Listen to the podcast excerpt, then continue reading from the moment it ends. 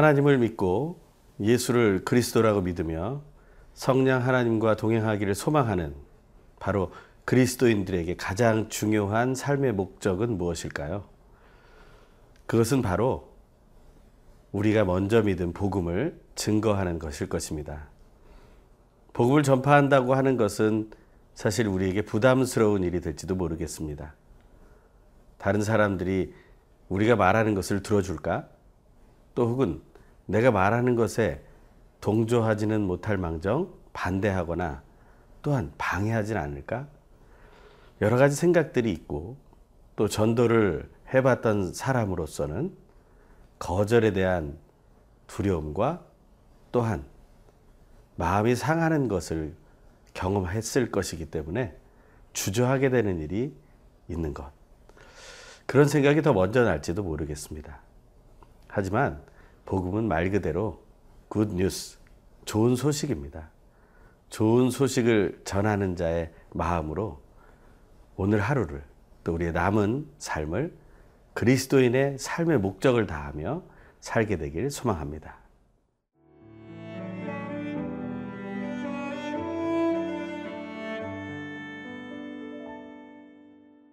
사도행전 28장 23절에서 31절 말씀입니다.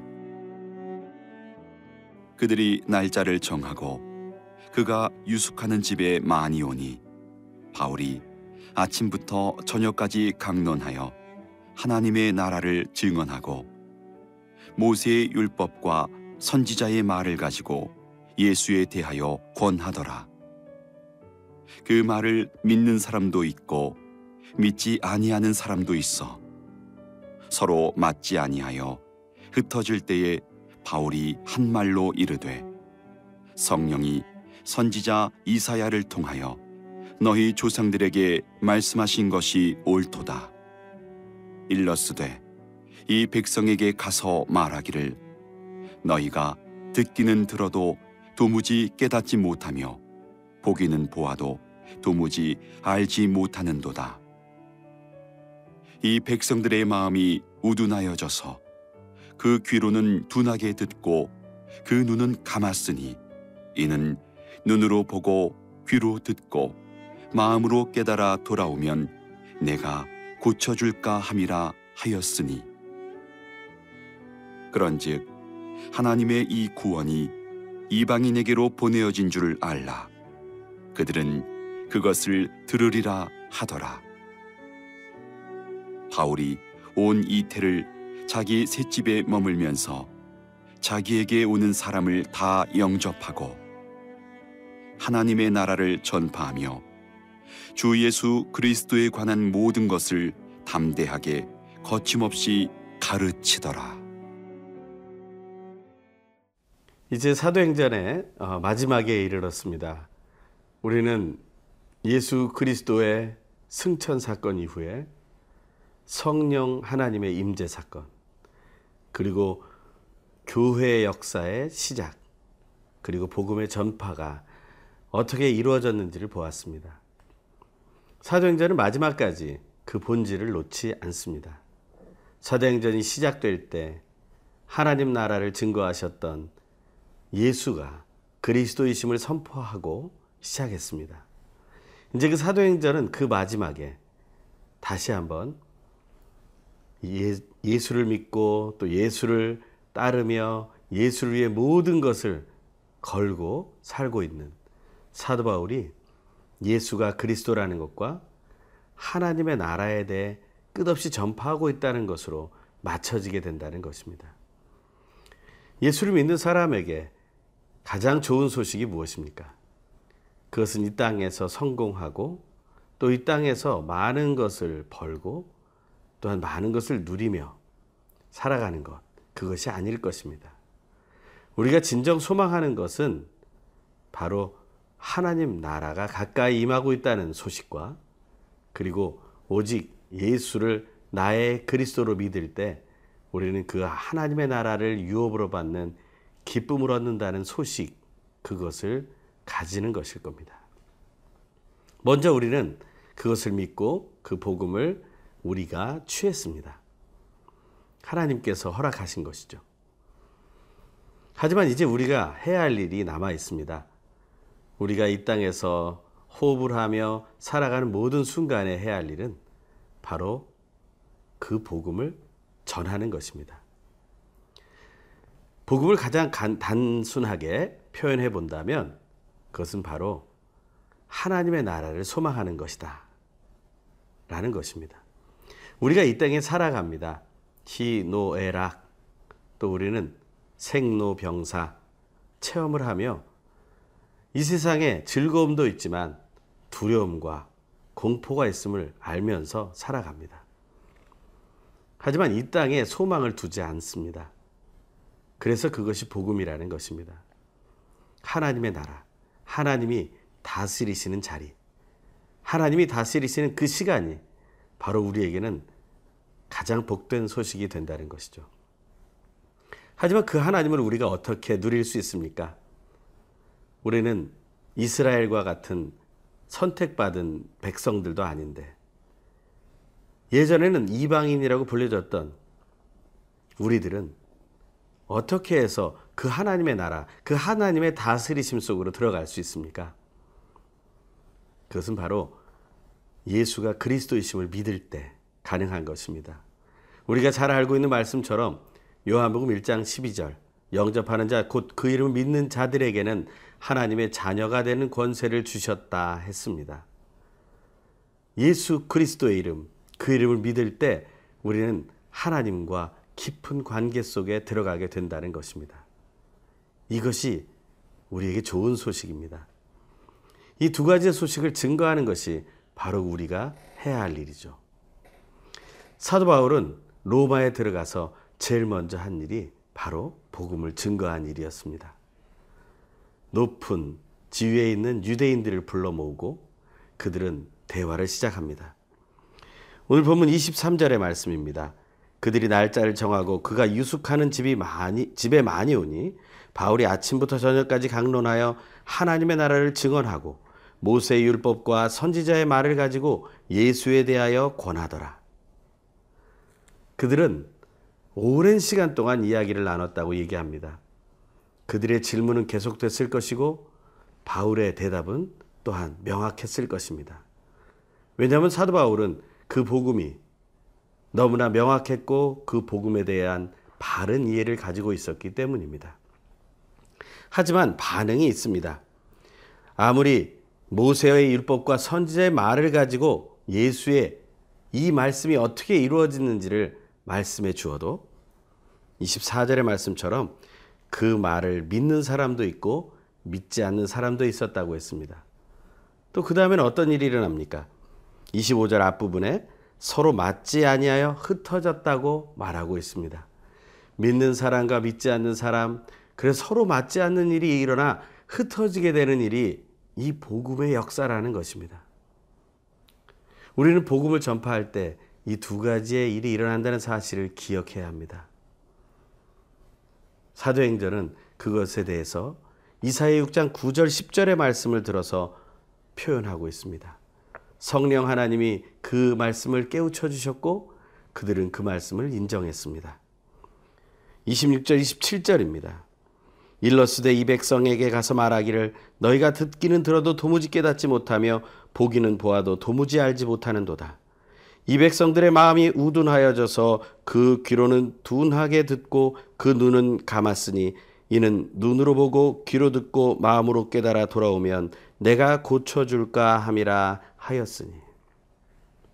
복음은 거절당하는 것이, 이해되지 않는 것이 기본이라는 것입니다. 복음을 전하는 삶에 있어서 거절과 이해받지 못하는 것은 기본이라는 마음, 그 마음을 가지고 우리는 오늘 하루를 살았으면 좋겠습니다. 우리의 남은 삶을 살아갔으면 좋겠습니다. 담대하십시오.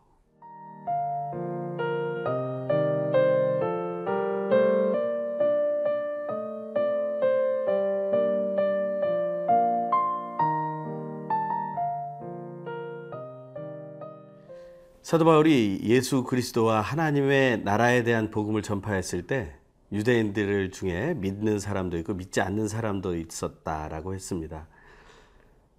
그리고 서로가 마음이 맞지 않아서 흩어졌다라고 했습니다. 우리는 이것을 문제 현상이라고 말하지 않습니다. 이것은 하나님의 역사이기 때문에 거룩한 현상이라고 말할 수 있습니다.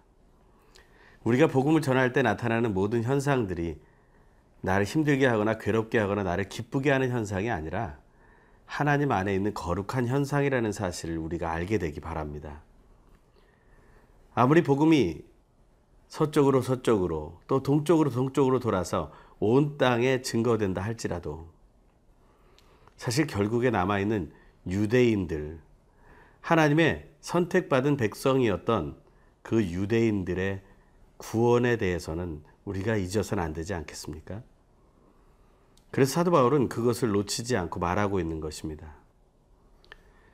오늘 사도행전 28절에는 이런 말씀이 있습니다. 그런즉 이 하나님은 이 구원이 이방인에게로 보내어진 줄 알라. 그들은 그것을 들으리라 하더라. 유대인에게 시작된 그 복음이 이방인에게로 먼저 갔다라는 것입니다. 이에 대해서는 먼저 로마서를 썼던 사도 바울은 이렇게 표현하고 있습니다. 로마서 11장 11절에 그러므로 내가 말하노니 저희가 넘어지기까지 실족하였느뇨? 그럴 수 없으리라. 구원이 이방인에게 이르러 이스라엘로 시기나게 하려 함이니라. 하나님은 이방인들을 먼저 구원하심을 통해서 그들이 하나님의 나라와 예수 그리스도를 믿게 됨을 통해서 오히려 유대인들의 시기를 자극하고 계신다라는 것이죠. 그 시기심 때문에라도 다시 하나님께로 돌아오고 하나님의 뜻을 발견하고 모세의 율법과 선지자들의 말이 오직 예수 그리스도를 말하고 있는 것임을 깨닫게 해달라는 그런 소망이 담겨져 있는 것입니다. 그렇습니다. 우리는 그것을 위해 기도해야 합니다. 우리가 구원받은 것으로 끝나서는 안 됩니다. 아직 하나님의 나라와 예수가 그리스도라는 것을 믿지 않고 소망하지 않는 그런 사람들을 향해서 특별히 이 시대의 이스라엘 사람들, 그 사람들을 향해서 우리는 복음을 전해야 합니다. 힘들고 어려운 일들이 있더라도 그것을 하나님의 거룩한 반응들인 것을 기억하며 우리는 담대하게 전해야 합니다. 그것을 위해 사도행전은 마지막에서 사도 바울의 태도를 보여줍니다. 복음을 증거하는 자의 태도는 어때야 합니까? 오늘 본문 30절과 31절입니다. 바울이 온 이태를 자기 셋집에 머물면서 자기에게 오는 사람을 다 영접하고 하나님의 나라를 전파하며 주 예수 그리스도에 관한 모든 것을 담대하게 거침없이 가르치더라. 아멘. 만약 사도 바울이 그 한 명의 군인이 지키지 않았다면 그는 로마의 온 지역을 다니고 또 다른 로마 주변의 모든 지역을 다니며 복음을 전파했을 것입니다. 하지만 하나님은 그 한 군인이 지키는 그 셋집에 유하게 하면서 바로 사도 바울을 찾아오게 하는 놀라운 일을 경험하게 하십니다. 우리를 찾아오는 사람들이 있기를 기도하십시오. 우리가 찾아갈 수 없다면 우리에게로 찾아오는 사람들에게 우리는 먼저 마음을 여는 태도를 가져야 합니다. 사도 바울은 모든 찾아오는 사람들을 다 영접했다고 말하고 있습니다. 우리는 이주민, 노동자들을, 또 이주민, 종교인, 타 종교인들을, 그리고 우리는 난민들을 우리는 맞아들여야 할 것입니다. 그것은 물론 정책에 따라 우리가 순종해야 하겠죠. 하지만 그들을 우리가 용납하는 마음만은 열려 있어야 한다는 것입니다. 그 열린 마음을 가질 때 우리는 복음을 나눌 수 있는 기회를 얻게 됩니다. 그것이 소문이 나고 또 소문이 나서 우리에게로 문이 닫혀 있는 모습이 아닌 열려 있는 모습으로 만나게 된다라는 것입니다. 그때 우리는 또한 어떻게 해야 합니까? 사도 바울이 증거했던 그 두 가지, 하나님의 나라를 전파하고 주 예수 그리스도에 관한 것을 가르치는 것입니다. 우리는 하나님의 나라에 대해서, 예수 그리스도에 대해서 정확히 알고 있어야 합니다. 그리고 그것을 확실하게 믿고 소망해야 합니다. 그리고 어떻게 전해야 합니까? 담대하게, 거침없이 전해야 합니다.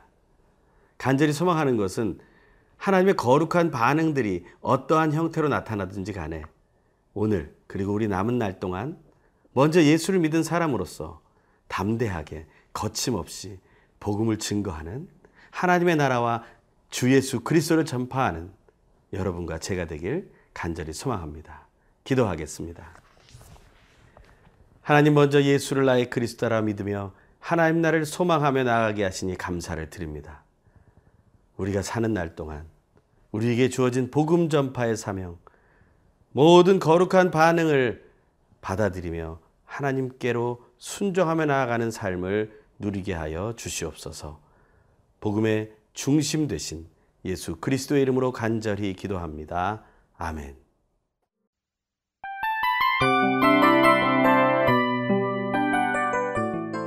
이 프로그램은 청취자 여러분의 소중한 후원으로 제작됩니다.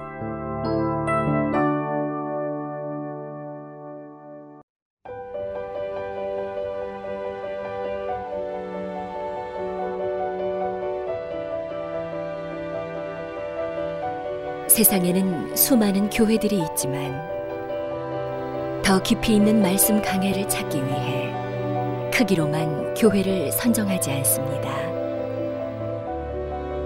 보다 좋은 영적 콘텐츠를 더 많이 나누기 위해 방송비를 받지 않습니다. 1년 365일 복음만 전하고 싶어서 우리는 광고를 하지 않습니다. 온누리의 복음을 땅끝까지 CGN TV와 함께 땅끝 선교사가 되어주세요.